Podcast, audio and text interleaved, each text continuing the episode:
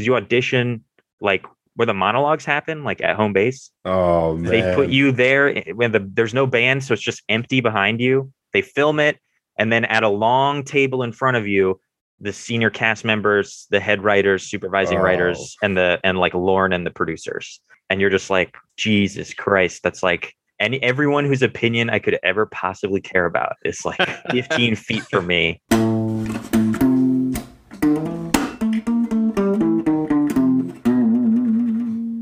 Welcome to the WWSD podcast. Weekly, we share discussions with interesting and creative people. We are sponsored by Collectors Base. You can check them out at collectorsbase.com for all things related to Phantom.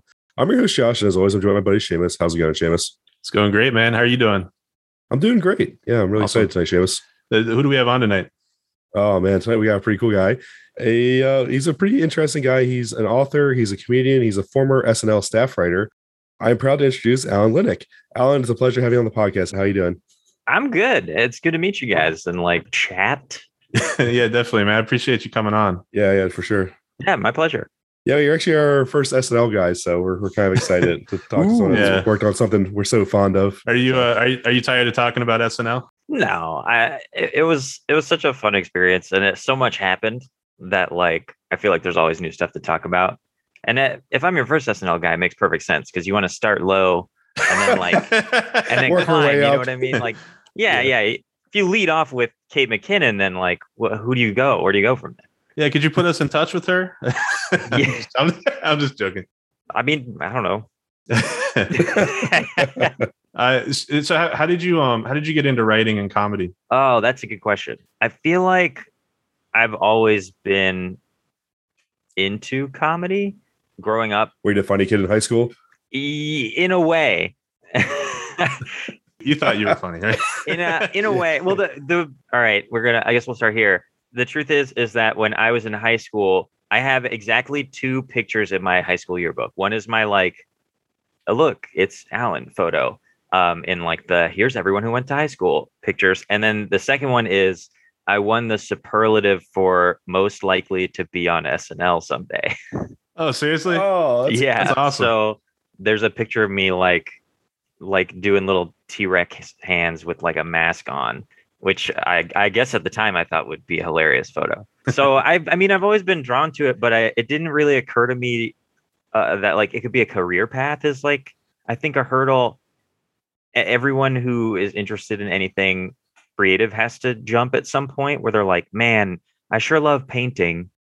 Well better go to med school you know what i mean? Like it, it- you there you have to like cross that line where you're like oh yeah that's also a job. Like the people that i emulate and like watch on tv or like see in movies or whatever or like that for me was the whose line is it anyway guys? Where i was like damn i forgot that they get paid to do this. And uh, just have fun. right? Like i was like what? That seems unfair. But i stumbled over a program when i was in college called comedy studies which was kind of a joint uh, study abroad thing that columbia college chicago and the second city were doing and applied and went to chicago for like a couple of months and it was it just changed everything I everything i had thought about what i was doing with my life until then like completely changed What were you going to college for? I started, I went to James Madison in Virginia, started as a political science major, Oh, there you go. Okay. realized very quickly I didn't want to do that much reading, and then switched to an English major, creative writing minor. Still did reading. I, I, I wasn't very smart. I just, I was like, boo, I don't want to read about like whatever random like Thomas Friedman book had just come out. I'd rather read like Satanic Verses by Salman Rushdie and write about that. So that's what I did. And that book rules, by the way. So if you haven't read it, I've uh, I've heard good things. it's very solid. I wrote an I wrote a very compelling paper about it. That's cool. What, what'd you get on it? Uh, I uh, probably probably a B. I guess it wasn't that compelling. I mean, uh, it was good. You know, it was good, but honestly, like my professors didn't know what to do with me. You know what I mean? you were way ahead of your time. Yeah, yeah, for sure, for sure. Yeah. You were at Second City uh, in, in college, right? Did, did you end up going back afterwards, or I did. While I was in Chicago, I enrolled. I like I did it all. I was like, I'm gonna live, eat, and breathe comedy 100 percent, 24 hours a day. So I did the comedy studies program during the day. Uh, on the weekends, I took classes at IO and I started level one at Annoyance. And then pretty much every single night, I was in one of the theaters watching some kind of improv sketch or stand up show.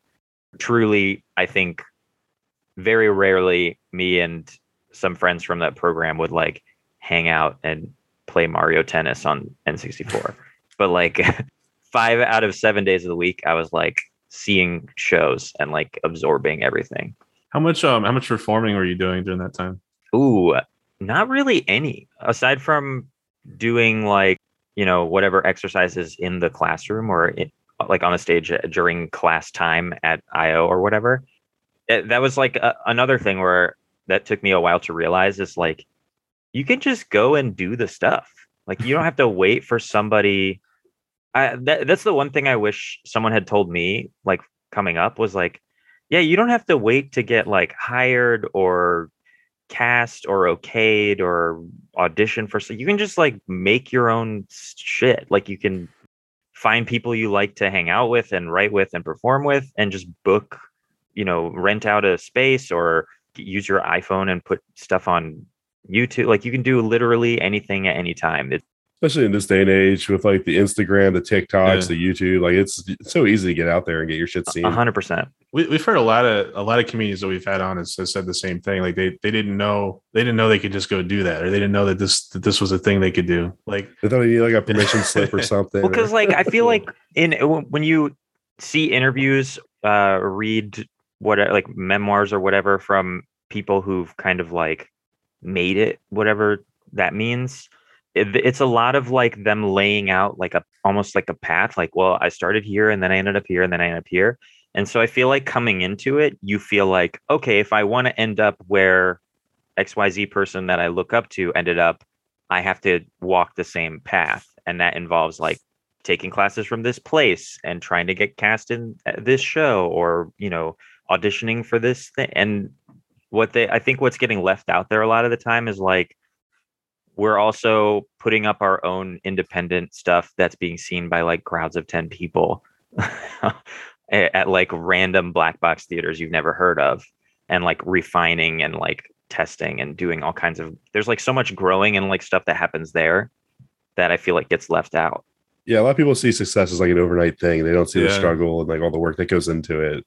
Yeah, it's it's a war like entertainment is a, just a war of attrition. Like you do it long enough, hard enough, someone will see you. Like there's no there's no like easy path or like universal line to get from point A to point B. Yeah. Every person's different. It's random. It's luck sometimes. Sometimes the shit happens.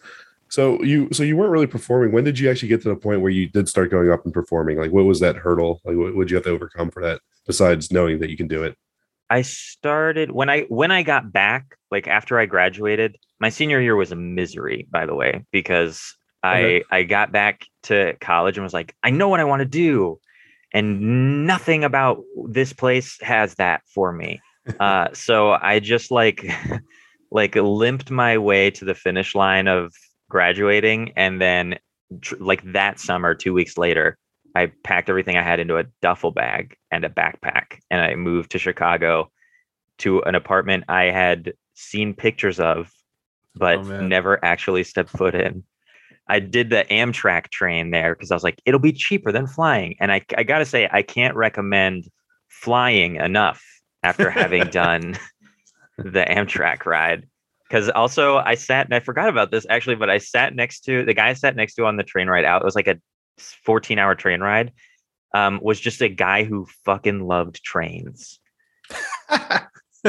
he didn't like he didn't have any he wasn't going anywhere. How, this this is my third ride. How about you? He but truly he was like having a good time and i was like no ain't she a beaut I, my seat doesn't recline and it's one in the morning. I, but it was wild and he was full of facts about amtrak that i promptly forgot and it just had he had the time of his life. I was like, damn. But you know what? Hey, as someone who was moving out blind to pursue a passion, I guess like, you know, if he loves trains, then fuck, he's just doing it. Yeah. Dude, like he's happy as hell. Like, you probably made his day just talking trains with him or something. I, I listened. I didn't have much to add. Yeah, he's like, yeah. he's like, you're you're really cool. Usually nobody's interested in this stuff. He's like, "Did you know trains don't actually have wheels? They're cones." I was like, "Wow, I didn't know Cool. that. yeah, That's they're cool. they're cones." didn't He that. explained it to me. It, they're cones. They're they're cones so that when the train, because it was a wheel, the- it- on the tracks, if the train tried to take a turn, the wheels would try to buck. But if it's on a cone, they just like slide. So the wheels don't actually turn. The wheels just like slide up and down the cones along the rails. That's the one fact I remember from my trip with that guy. That's a, that's actually an interesting one. Yeah. So, so um, at, at Second City, what's uh, how, how does it work there? Because it's I've heard about that a lot. And um, We've had a few comedians that went through it as well. is it a school or is it like you know is it? It is it is a school and a theater. It's weird because it it started out as a theater, like it was just a theater for sketch reviews, and then over time they developed the training center, and now I now I feel like at least monetarily, like where they how they stay alive as a company, they're a fool first, I should say, and a theater as a way of like almost or like advertising for the school. So typically if you're starting blank at second city you go through a program called a through e which is just five levels of basic improv classes and then they have uh, a separate program called improv for actors which is thing else i didn't do that one can you tell uh, and then they have a conservatory program which is another few levels but you have to like audition. You can't just sign up for classes. You like audition to get in a conservatory. And then from there, hopefully you're either landing on the house teams there or you're auditioning to like get hired to perform. By the time I showed up, because I had done comedy studies, I sort of was allowed to skip the initial stuff. So I got to audition for conservatory like right away, Cool. Okay. which was pretty cool. And you got in. It did. Yeah. Uh, and I was like, cool. we're doing it five year plan you know like i was freaking out and then conservatory was really fun i met people there the classes are the best because i feel like you get to meet a bunch of different people and kind of see who you jive with and created an improv team out of sort of partially out of my um, conservatory class that sometimes we still do shows just for fun How, how how long ago was that? eight years ago Okay. nine years ago W- was it easy to kind of tell who was gonna like progress uh, pretty far and then who who didn't really have it at that time? Hmm. Sometimes I feel like sometimes I feel like the the one thing the one thing you can never really account for is how hard people are willing to work. Hmm. So I feel like it's easy when you can tell someone has something, like you see them in action, you're like, oh damn, this person's good, or like, oh, I see, I can see the potential, or whatever. Especially having gotten to teach there as well. A, a lot of times, the people that are really easy to for you to write off are the ones that take the notes and do the work and slug it out, and they just end up better. The the people that are more talented coming in, they probably aren't used to having to work for stuff, right?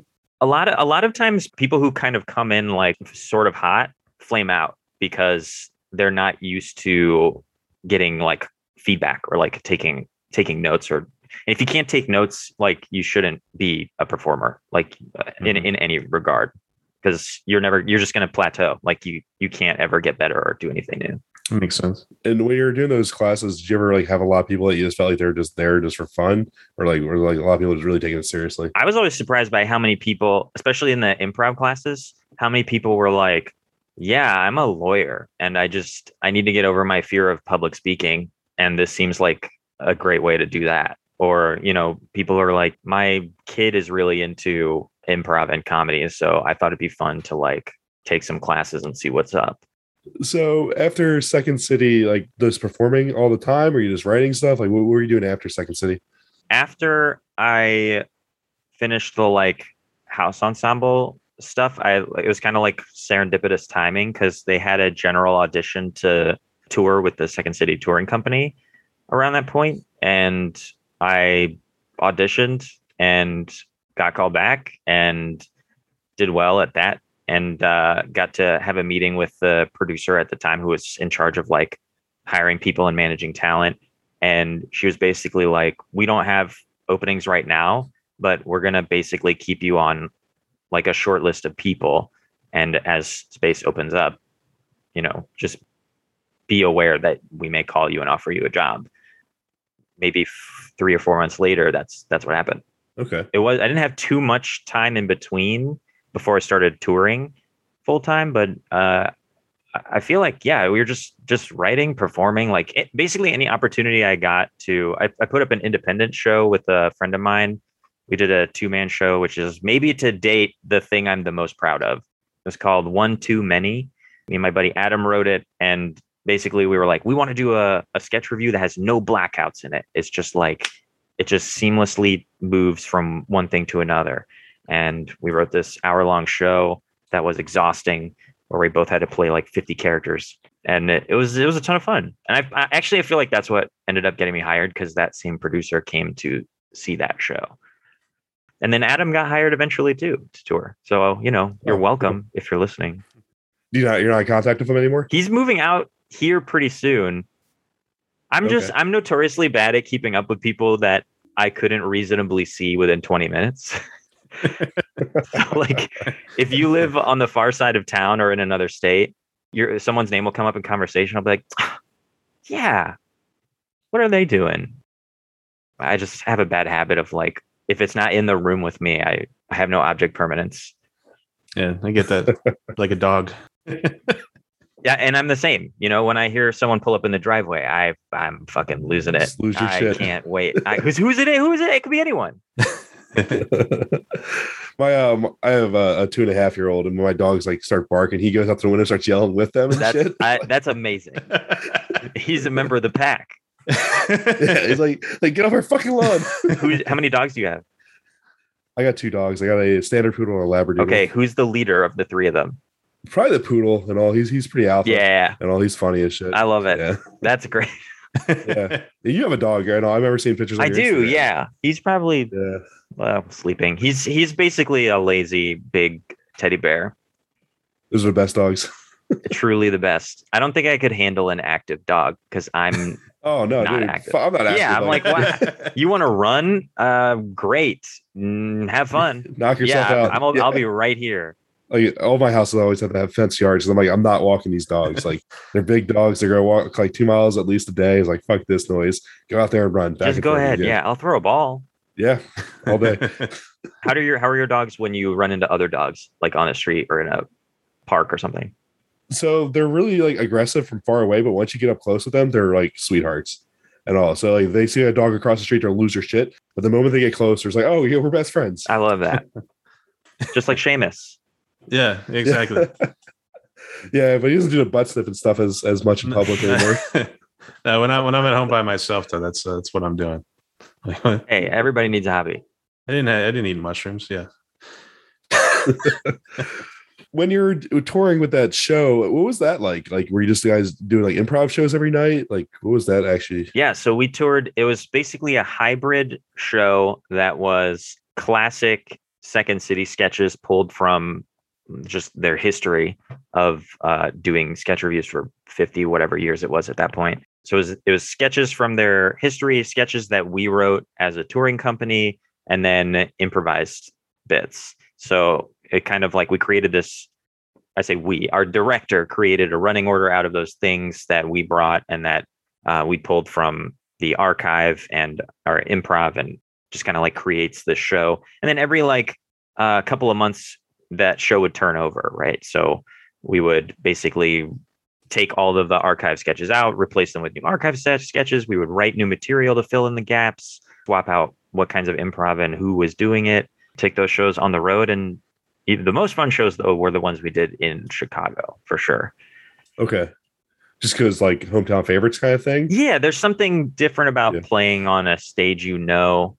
And it's weird because I feel like almost everybody I know coming into it from the comedy studies angle was is actually kind of like different because I feel like most people end up moving to Chicago because when they're in college, the touring company rolls through and they see the touring company show. Like I, I have so many friends who work for Second City who have that literally that same story where they're like, you know, I've just on a happenstance went to see a Second City show at my college and I was like, whoa, where are these guys from? I got to learn how to do this. And they pack up and they move. Huh. So it's it's actually unusual that I heard about the classes part before I ever saw a Second City performance.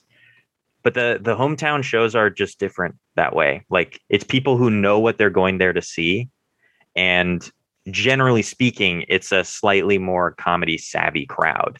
There's a, a obviously a lot of repeat customers there because Second City is always in the same place. It's on North and Wells. You know, people come back as opposed to you do your show in um, Des Moines or whatever, and it's like a lot of people who have season tickets to whatever the local theater is, and they're coming and they're like, "Oh, I don't know what this is, and I've never seen anything like it before." It feels different to play to that sort of crowd than it does to uh, like a crowd who's like, "I'm already drunk and I'm here to laugh." You know, is like a different vibe. How much do you guys have to adapt to different crowds, like when you're when you're doing improv like that? It depends. Um, the the biggest adaptation we would normally have to do is adjusting a show to make it clean. Oh, okay. We did some shows at American University, which is like a Christian school, so we can't. There's like certain things we can't talk about and certain words we can't use. Or doing shows like corporate gigs, like they don't want us to like simulate, you know, blowing each other on stage. so we can't do that. It, those changes are usually pretty easy. It's just a matter of like, you know, substituting a word here and there or like cutting this scene or whatever. That's something you do before you go in, right? Because I, I know with stand up, like there's a lot of kind of adjustment based on what like the crowd and it, how how does that play into like improv, like the the real time kind of adaptation? I mean, the the fun thing about it is you can sort of feel what the crowd is into and what they are not and lean more heavily on the stuff that people are responding to you know? Okay. so it's strange because you go through learning learning how to improvise and taking the classes. They give you a lot of like things about like do this or like never back down from a choice you've made or like blah blah blah. But once you start applying that stuff to a show scenario a lot of those rules become bendier because you don't want to commit to a choice you know isn't working you learn how to like fold that you know what i mean like yeah, that's terrible advice. If you do something and the crowd literally boos and one guy like gets up and is like, actually, like then you know you you got you can't keep going. You you have to fold that into something else or like turn it on its head. We pivot. Yeah, you you have Yeah. to. You know, I feel like that's something that that I, I hear from my stand up friends a lot. Is like you can tell how good a stand up is by how they respond to uh, heckling, like how how they can handle like wrenches being thrown into the routine. and the the the really fun thing about improv for me is that there is no routine, so you can literally adjust anything you want on the fly. You don't have to worry about like what's coming next or uh, how to make upcoming jokes land, like because you don't know. And you you said you're uh, with the skits and all. You're like kind of reusing like older skits that other people have written. Is that weird when you're trying to do like improv stuff, like reliving someone else's thing, or is it just more acting at that point? Not it's more acting, I would say. okay. and it- there's things that people do that get laughs that like only work for them so you have to find ways Mm. to like make things work that were you're because you're at that point if you're on if you're touring someone's some archive scene you're touring a sketch that was written by the people who are in it.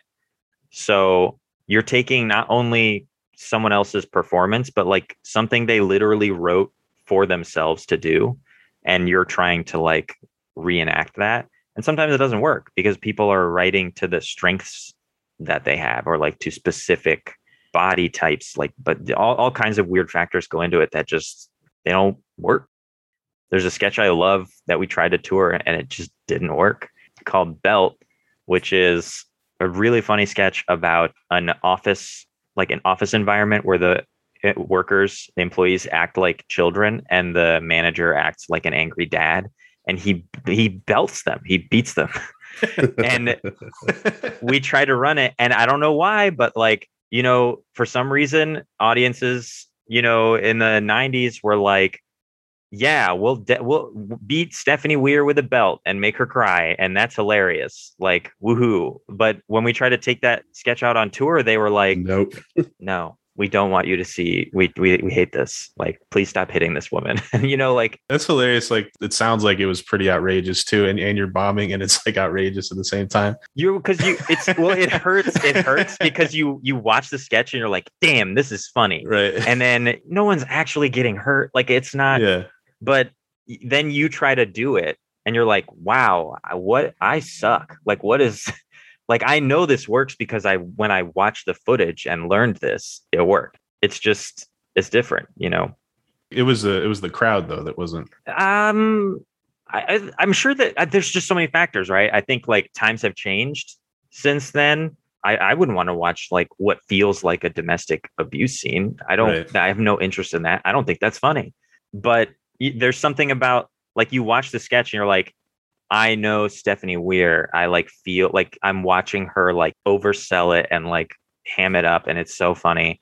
And for an audience who's like, we are here with our season tickets to yada yada theater in Grand Rapids. They're like, I don't know who this person is, and I don't like them. And now they're beating up this other person. Like, I don't. that's not funny. It's a lot of different things. It's like comedy ebbs and flows with like what's happening culturally, and It's interesting. what what one actor can do that will be funny another actor can do exactly the same and just because they're a different person it'll feel completely different Yeah, because there's certain things like one guy can portray as a comedy, the other guy can portray as really serious, and like depending on how they portray it, it can just be two different entire acts. Uh, so when you're doing like those archive skits, like I know you said in Chicago, you have like those fans that come out and see like the the show like every time.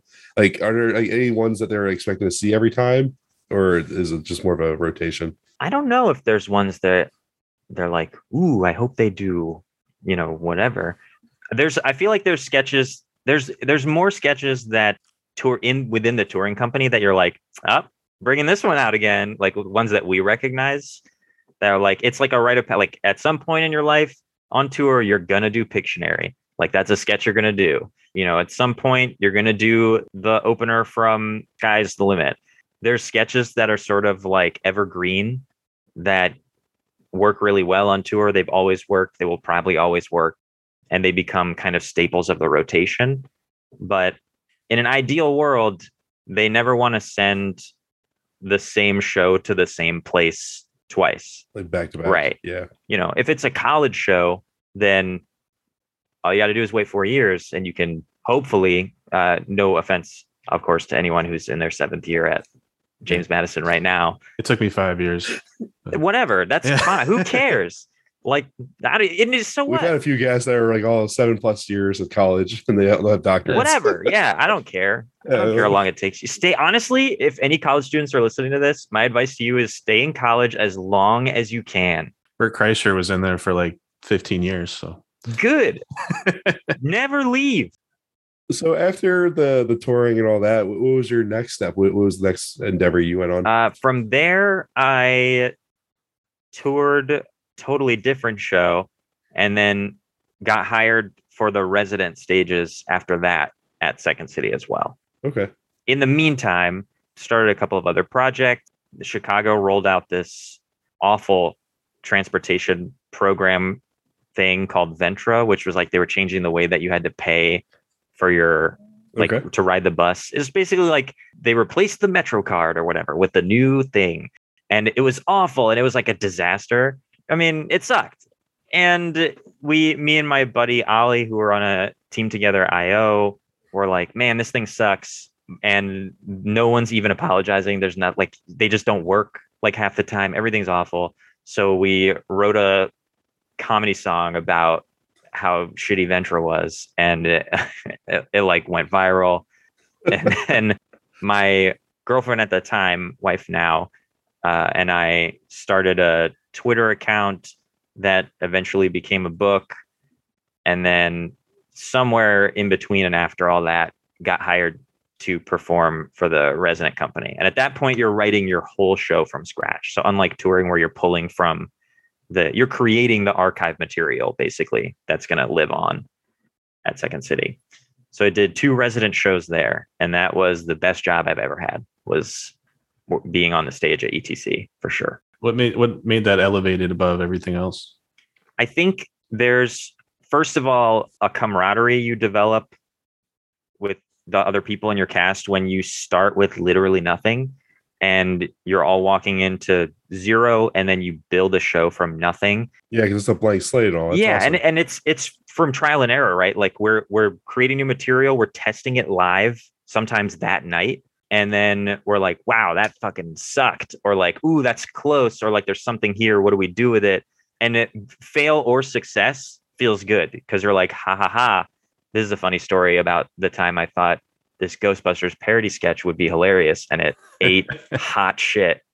Or the time where you like put something up and it just mwah, out the gate like it works. And you're like ooh that also feels good. And you're building this thing together and you like learn what people are good at and as you're writing you're like oh i know so and so would crush this and you're giving them things and they're giving you things.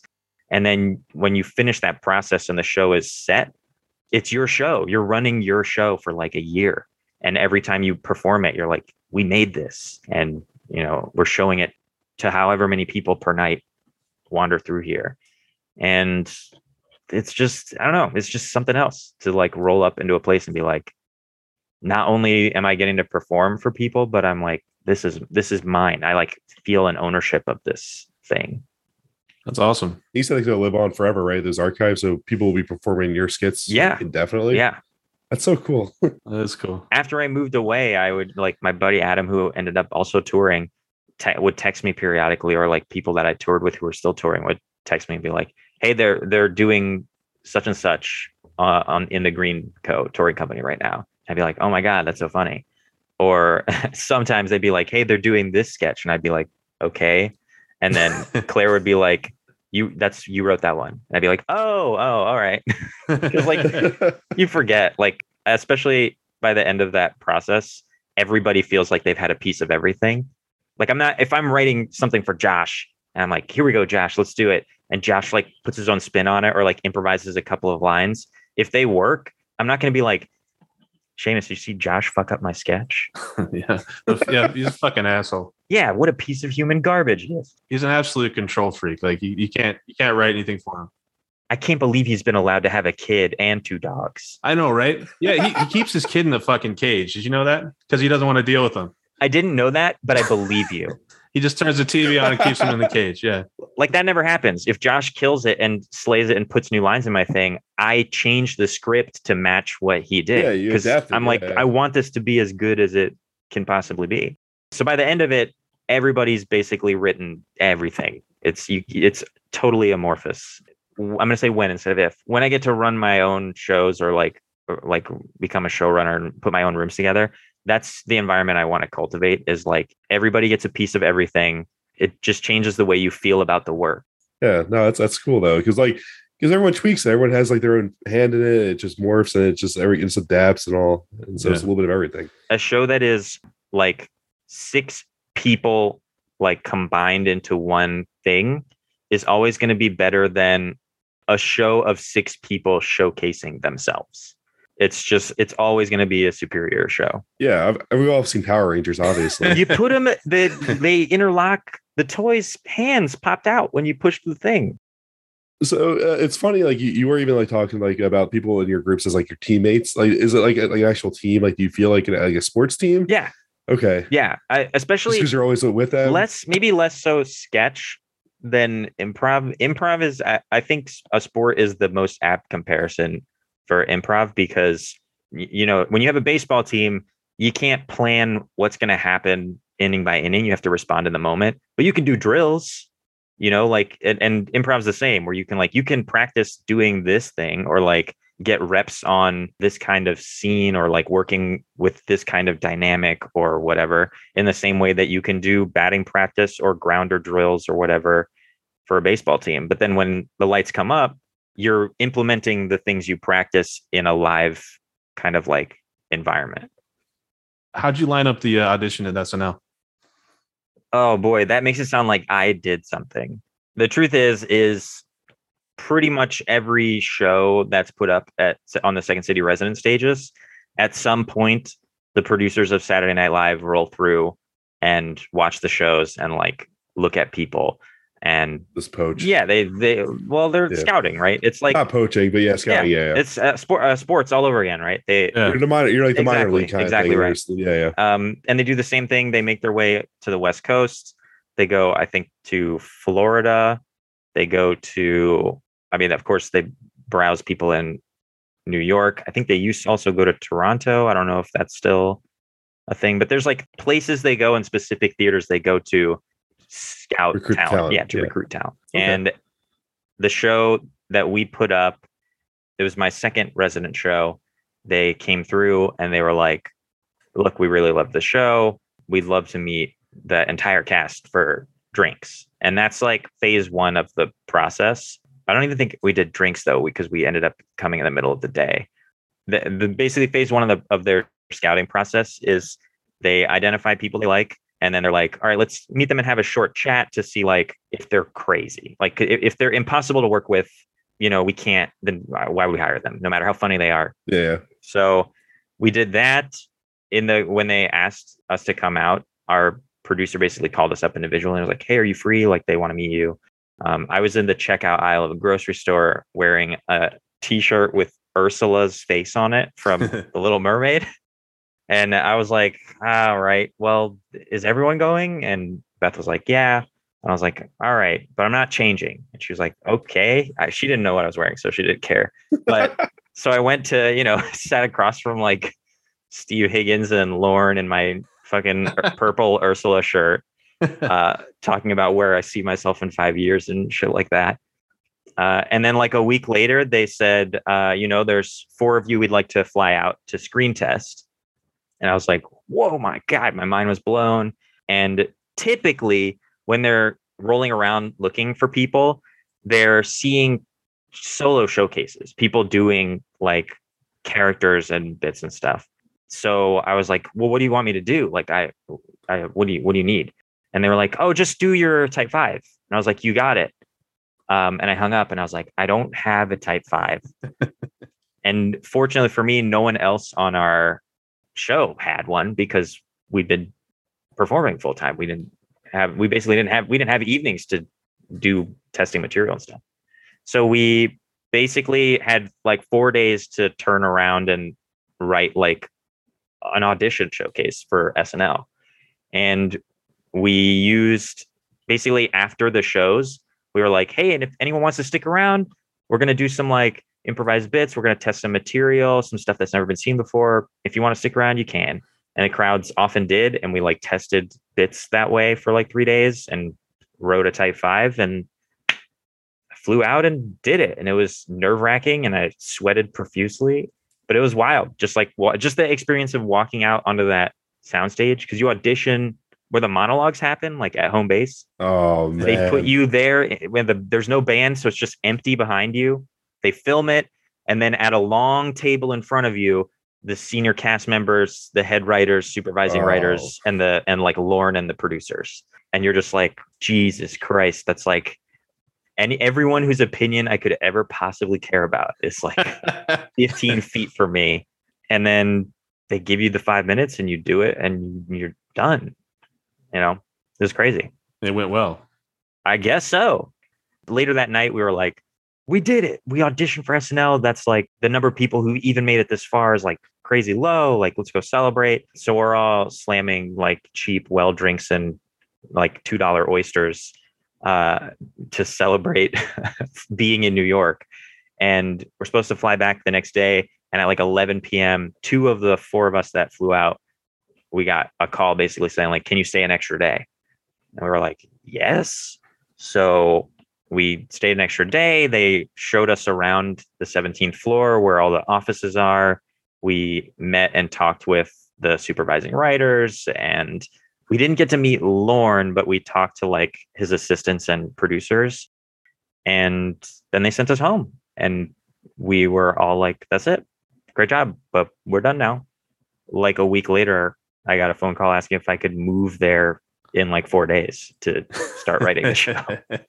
So it was like truly a nonstop whirlwind from like from meeting them in Chicago to working there, where every step of the way you're like, well, that clearly this won't go anywhere else. and then doing the next thing and being like, well, now that was nuts. And then doing the next thing. And, you know, and then next thing I know, I'm living in the hotel across the street trying to find an apartment while also writing sketches. When you were uh, at, at Second City, like, was this ever on your radar as like a thing that could happen, or was it just like in the back of your mind? You know, I the pipeline steers you that direction where it's like you do this, Mhm. you go here. It's a known fact that it's a great way to get seen as being on the stages, and you could land a job at SNL that way. But I, I'd always envisioned myself like writing material as opposed to performing, which I guess is weird because I was a performer at the time, and I guess I I'd always considered myself like heading towards like making my own shows or like writing in for like sitcoms and stuff. That was like where my vision was for myself. I kind of auditioned as like a damn, no one ever gets to do this sort of thing, never envisioning that doing the screen test could lead to writing opportunities. But that's how they hire their writers too. Is they, you know, they want uh, first and foremost people that they can look at and be like, okay, you're funny. We can have you. You can contribute to sketches. You can contribute to a writer's room. And I just got lucky. Very plain simple. So what's um what's the writers' room like at SNL? writer's room is less of a room until the sketches are chosen. The typical process throughout the week is Monday is pitch day. So you bring in your pitches, you the, you meet the hosts, you pitch them your ideas. Hopefully they laugh and they're comfortable. Sometimes no one laughs and they You're not, you're not comfortable. and and you're like, cool, I look like an idiot in front of John Mulaney. Great yeah.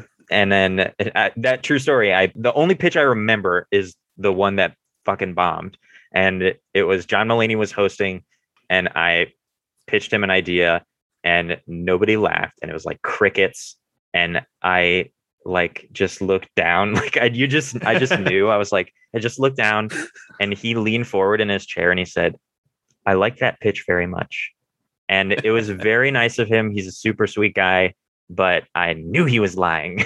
I knew he was lying, and I was like, damn, when another like comedy person, someone who's had my job, feels like they have to like pump me up, that's when you know you shit the bed really hard. but so that's step one is you pitch your thing. Tuesday is writing night. So you show up at like whatever time and you write usually until like nine in the morning the next day. So you're all nighting it and you're attaching to other people's sketches. So it's very much like everybody kind of disperses. And, uh, you know, I'm writing something with Andrew Dismukes this week. So me and him meet up and we hang out and we like work on it. And then someone else comes by and they're like, Hey, Andrew, do you have a minute to work on this? And I'm like, Yeah, go, you two go ahead. I'm to go work on this other thing. And it's just people like rearranging like little puzzle pieces into whatever teams are working on stuff that week.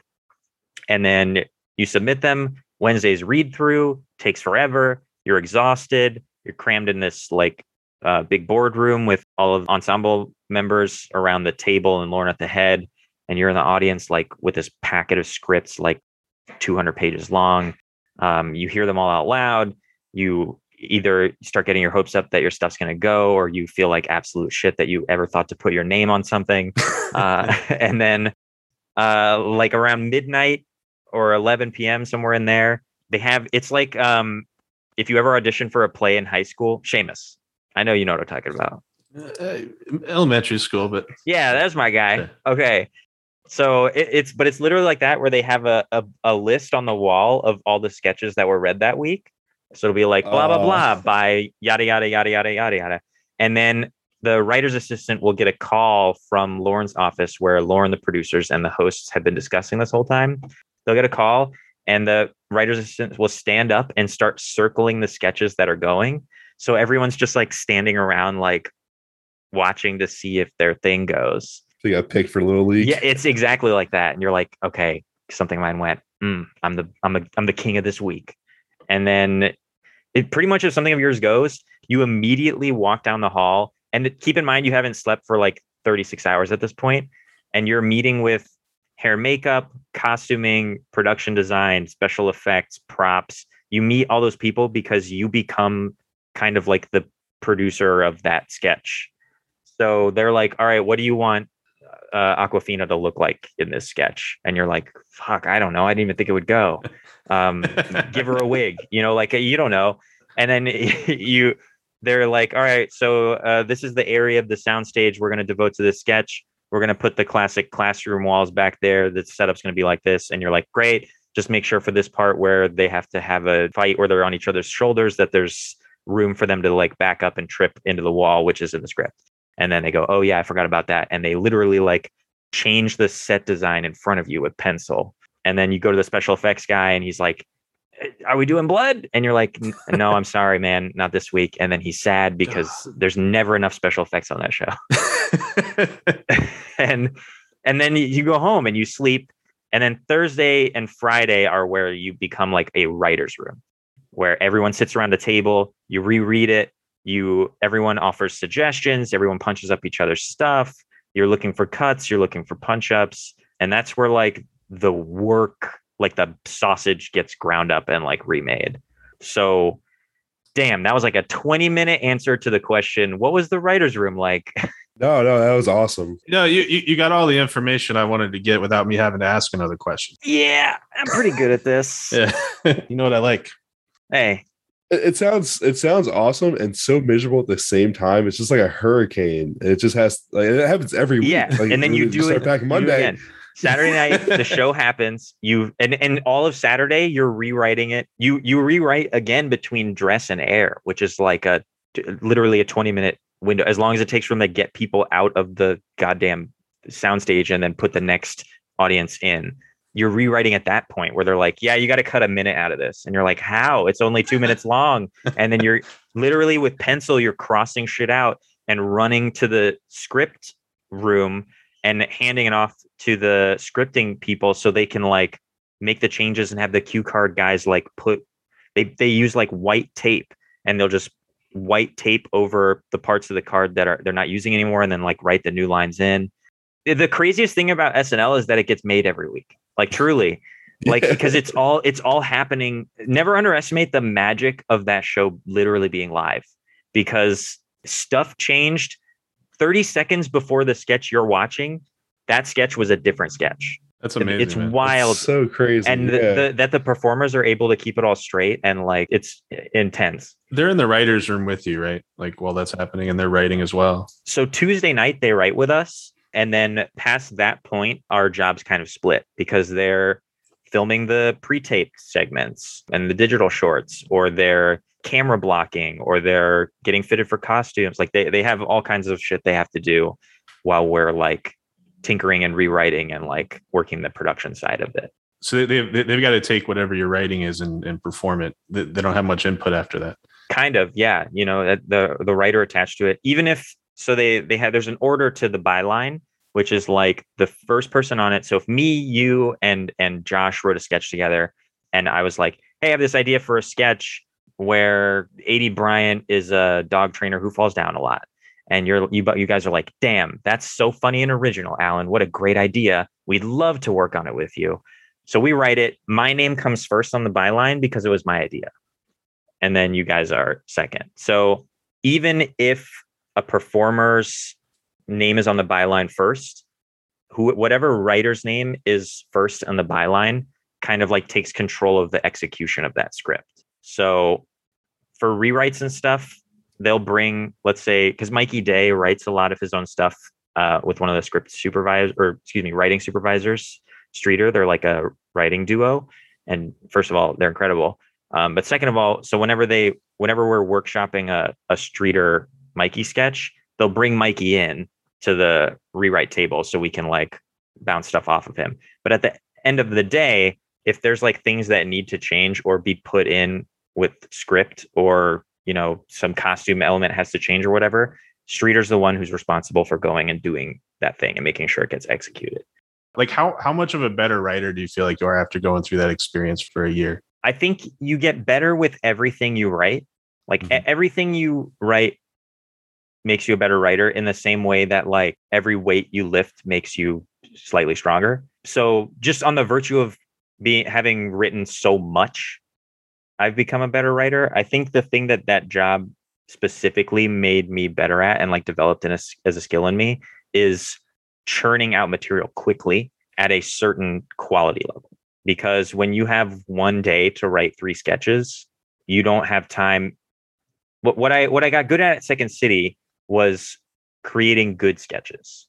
And that was something that I had the benefit of like over the course of a week, I could put something up in front of a live audience three times and try different stuff and like workshop it and and be like, okay, I've revised this 20 times and now it's good to go.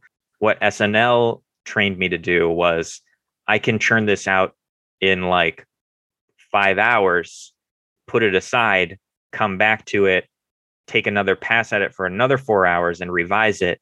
And on the second draft, it's, it's in a place where it could potentially go into the show.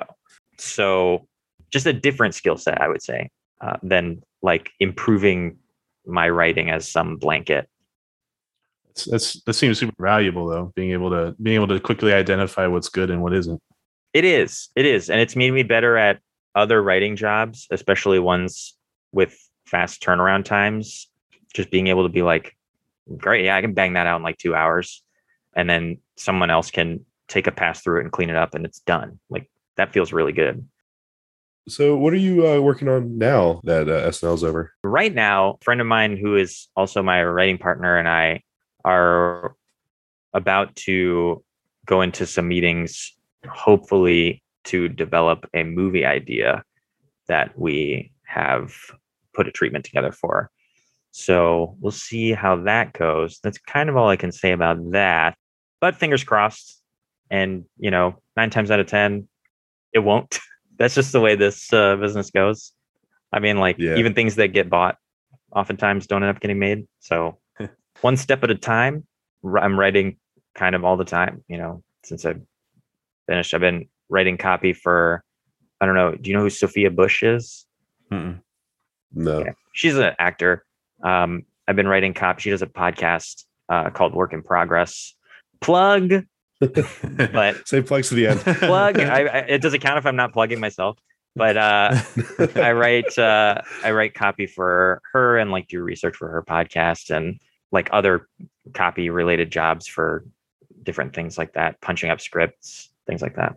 it's, it's mostly freelance work. Yeah, I mean, truly, even when you're employed, the weird thing about uh, writing for television is like even when you're employed, you're basically still a freelancer because if the show gets canceled or they, you know, they don't renew your contract or the network collapse, like any myriad number of things happen, you're just out of a job again. Like the, your your job is totally dependent on the success and decision making of a bunch of things that are completely out of your control. it might not even be success. Sometimes the sh- shit gets canceled for like no real reason or no real. And then Yeah. revive, That's really like, hard industry. you know, Yeah. It's like AP Bio went down for no reason. Great show. And then got revived, thank goodness. But you know, you, you write on that show for two seasons. Just because you're you're on your third season of a show doesn't mean you have job security. Like the show Yeah. ends or gets cut or canceled or whatever, and you're back out there looking for a staff job again. So, what's some of your uh, what, would be some of your goals besides obviously the the feature you're working on right now? Uh, what else do you want to accomplish? My still my number one goal is to run my own show, like to create Mhm. uh, probably a sitcom, maybe an animated show that is mine. You know, it says like created by and on the opening credits. Run the room, and just like would love to try to create from the ground up that same sense of like camaraderie, whatever whatever that like magic was that made my uh, time on the Second City resident stage so Magical. yeah, I, want to Yeah. recreate that in in an environment where like TV, like something that feels permanent, like it, it's uh, you know. Oh, that sounds beautiful. Thanks, man. Yeah, Yeah. you know, it's the dream. I'm all for it, man. I have a couple of quick lightning round questions. We'll start wrapping this up. Seamus, do you have any other questions for Alan? We can go go to lightning round. All right, Alan. Uh, some of these are SNL based, so hopefully you're an SNL fan uh, since you worked on it. Fuck that I shit. still don't Mad know what the L stands for. No one would tell me. what was your uh, favorite SNL skit? Like not Ever? one that you personally did, but just ever. Yeah. Oh fuck. Uh oh my god. Can I count ones that were cut or never got made? I, I guess, but I kind of lose Okay, a little okay, bit yeah, yeah, of magic you're right, you're the right, audience. Okay, my favorite SNL sketch of all time. Holy crap. Wow. I mean, I was a big fan of the SNL digital s- shorts from the yeah. Andy Samberg era. So Okay. probably as simple and dumb as it it's gonna sound, the people getting punched in the face before eating sketch. I was like, this is next level comedy. Like that was Genius. yeah. I was like, it's perfect. It doesn't even have a plot. Like I just I don't know. It it did something to me mentally that changed me Who's your favorite uh, performer? at SNL or ever. Yeah, Uh, uh, SNL. wow. Favorite performer at SNL uh, of all time. I'll tell Yeah. you. I know these are lightning round questions and I'm overthinking them. That's okay. So you, you, you can give us like top three if that's easier. okay, I can do I can do top three easily. Okay. He says before stalling for another 45 seconds. Yeah. Uh, can we do top five, top ten? Yeah, yeah. 15, Those, you know what? Why don't I do? Why don't I just rank all of them in order? Yeah. Yes. Uh, favorite SNL performers of all time. Man, number one. God, I love Vanessa Bayer. I think Vanessa Okay. Bayer is a criminally underrated comedy person, and she's not even that underrated, but she's still underrated. Like wh- whatever, wherever you're putting her in your mind, she deserves to be higher than that. And this is in no particular order. Number two, Bill Hader. yeah. I think Mhm. could just could just do anything. and then I mean, I'm a big Kate McKinnon stan too. I, I'm I'm a big fan Yeah, I of love- McKinnon. I love Kate McKinnon. And then of course, special shout out to Kenan, who has like, first of all, is a joy, uh, and just a, a wonderful person, but also has like basically seamlessly kept that show chugging along for like 20 years. You know, Yeah, he's been on there a long time. he has, and he Yeah. deserves it. I I think the show would be different and worse if he hadn't been there for the entirety of the time he has been there. Who's your favorite uh, SNL host? My my favorite host for sure that I got to work with was Paul Rudd. Um, Okay. Seems Because- like nice he is he's a really nice guy. He's willing to do whatever. He took an interest in like he was like, well, what if I do this? Would this be funny? Like he offers suggestions like that. He wasn't afraid to do that, and his suggestions were actually really good, and we used some of them. Okay. So that was great. It was great to have someone who was like willing to do whatever, and also he had like a really strong comedic sense for like what would work and what would be funny if he did it. Yeah, no, he's he's definitely one of those people I would love to meet and all. He seems cool as fuck. He, he yeah, Yeah. he really is. All right. What was what's the best Chicago food? Pizza, dogs, beef. you know what? You can't, you literally can't eat any better than a fully dipped Portillo's Italian beef with the hot peppers on it. Dude, I, I I think the beef's the secret play that everyone fucks up on by not getting the beef. They always do pizza or dogs. and it's the Chicago beef, It's just- Yeah. It's so good.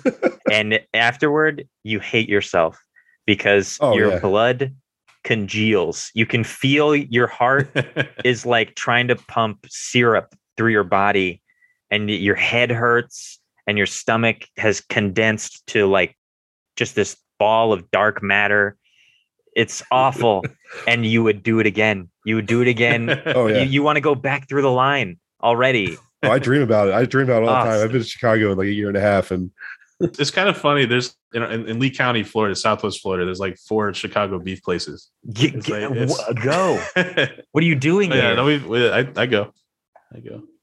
time, man. He I, uh, knows. I actually, I, I, I actually go back through the line.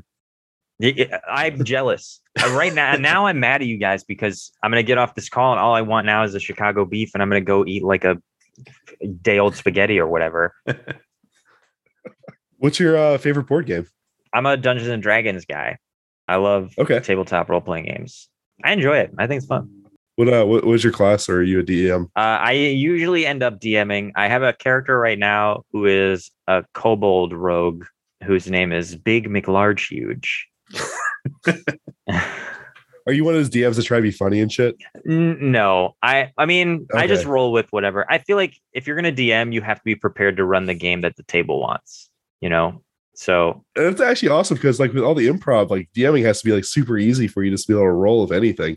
what it does is it makes me a very lazy GM because uh, I'm like, I I'm not gonna prep. I'll just and then they're like, we should go talk to blah blah blah McFlorenstein, and I'm like, who? And I have to like thumb back through my notes because I just made up a motherfucker and I don't know who he is or like Florenstain. I, I like that. Florence. name. And then uh, my notes suck because it's like I'll, I'll write down I'll write down blah you know so and so guy tavern owner and then in parentheses I'll write like Yosemite Sam. And I'm like, all right, I guess that's the voice. And then is it no helpful information whatsoever? They're like, hey, we did that quest. And he's like, oh, rootin' tootin', oh, what quest you I, like? I, I don't know. I have no, I have no idea what they're talking about. we usually ask one last question for a guest on the show. Any words of wisdom for someone wanting to start like either improv or comedy or writing? Anything you wish you would have learned or had told to you when you were younger? Just do it. Like, just do it. You know, there's you. You'll only get better at it by doing it, and no one can stop you. Like, that you, you don't wait for anybody's permission to start doing the things that you want to do with your life, Wh- whether that's comedy or anything else just start doing it. That no, literally, if you get a cease and desist, then you stop. But like, We do it harder, whatever. I mean, yeah, look, Double if down. you have the money, yeah, pay the fines. I don't know. just do it. or don't pay the fines, whatever. Just do it. Just do it and be okay with it. Restraining order, like Yeah, whatever. Yeah, If- whatever. If, yeah. if you get if the house of mouse comes down on you, you whatever you're gonna lose that's just the way it is but just do it and don't be afraid to suck because the specials you love right now the stand-ups you see that hour long show or whatever is the remnants of 50 hours of material that they pared down and changed 49 of which sucked so don't be afraid to suck and like know that at the end of the day the things that you're putting out there and that people are seeing that's the best of you and you don't have to carry around like the the growing pains and the stuff that f- make you feel bad like you don't have to take that with you on your journey you just don't need it that's that's good advice. yeah yeah it is Alan, we really enjoyed talking to you tonight. You're you're a really cool guy. Yeah. Where can our listeners find more of you and, and your work and all that kind of stuff? Ooh, that's a good question. My work has appeared in several books, including one college textbook. Believe it or not. Okay. So I don't know. Google it. It's whatever. Just Google it if you're really if you're really curious. But I guess on the back of talking about Dungeons and Dragons and role playing stuff, uh, me and some of my other buddies who are all comedians, actors, etc., um, do a Monster of the Week podcast called Mystery County Monster Hunters Club, and it's very fun. They crack me up a lot. It's super stupid. If you're into like Buffy the Vampire Slayer or Sabrina or any of those teenage witch focused shows, you'll probably like it. Thanks a lot for coming on. Yeah, we, we had a we had a great time. Yeah. My pleasure. I'm sorry I ramble so much. Now you're good. A lot of people apologize for talking too much on our podcast. I'm like, why are you apologizing for giving us content? Doesn't That's true. make sense. Hey, But uh, no, no, you, you did. Yeah, I should be great. billing you for overtime is what I should be doing. Yeah, yeah, I know. but thanks for having me, you guys. Yeah, absolutely, man. yeah, you're cool as Yeah, fuck. fun. Yay. Yeah. All right. All right, Alan. Have a great night. You man. too, I really man. do Good to meet it. you guys. Yeah, no, he was he was very cool. It was It's fun. interesting about that second city because I, I think he's like the fourth or fifth person now that we've had on that that's gone through that, and especially in the Chicago scene. Yeah. and all, like, it's so powerful. Powerful. He's a cool, cool guy. It was fun. Fucked around with me a little bit. That was fun. Yeah, yeah. I like He was that. busting Yeah, balls. like it. that usually doesn't happen too often. But the uh the rundown of the the week of SNL, dude, that is so miserable sounding. But at the same time, it sounds awesome. I, I think it, I, yeah, I think it's it was that was really cool to to to hear about. I, I've, Yeah. I've always kind of wondered how that worked. It's it's yeah, 30 Rock doesn't do it justice. no, no, I, I like that show, but yeah, I like the show as well. yeah, I like But it's definitely not I like. Doctor Spaceman. Thank you all for listening. If you would like to support the WWSD podcast, check out our Patreon at patreon.com slash WWSD underscore podcast. Make sure you like and subscribe on our Facebook, Instagram, and Twitter.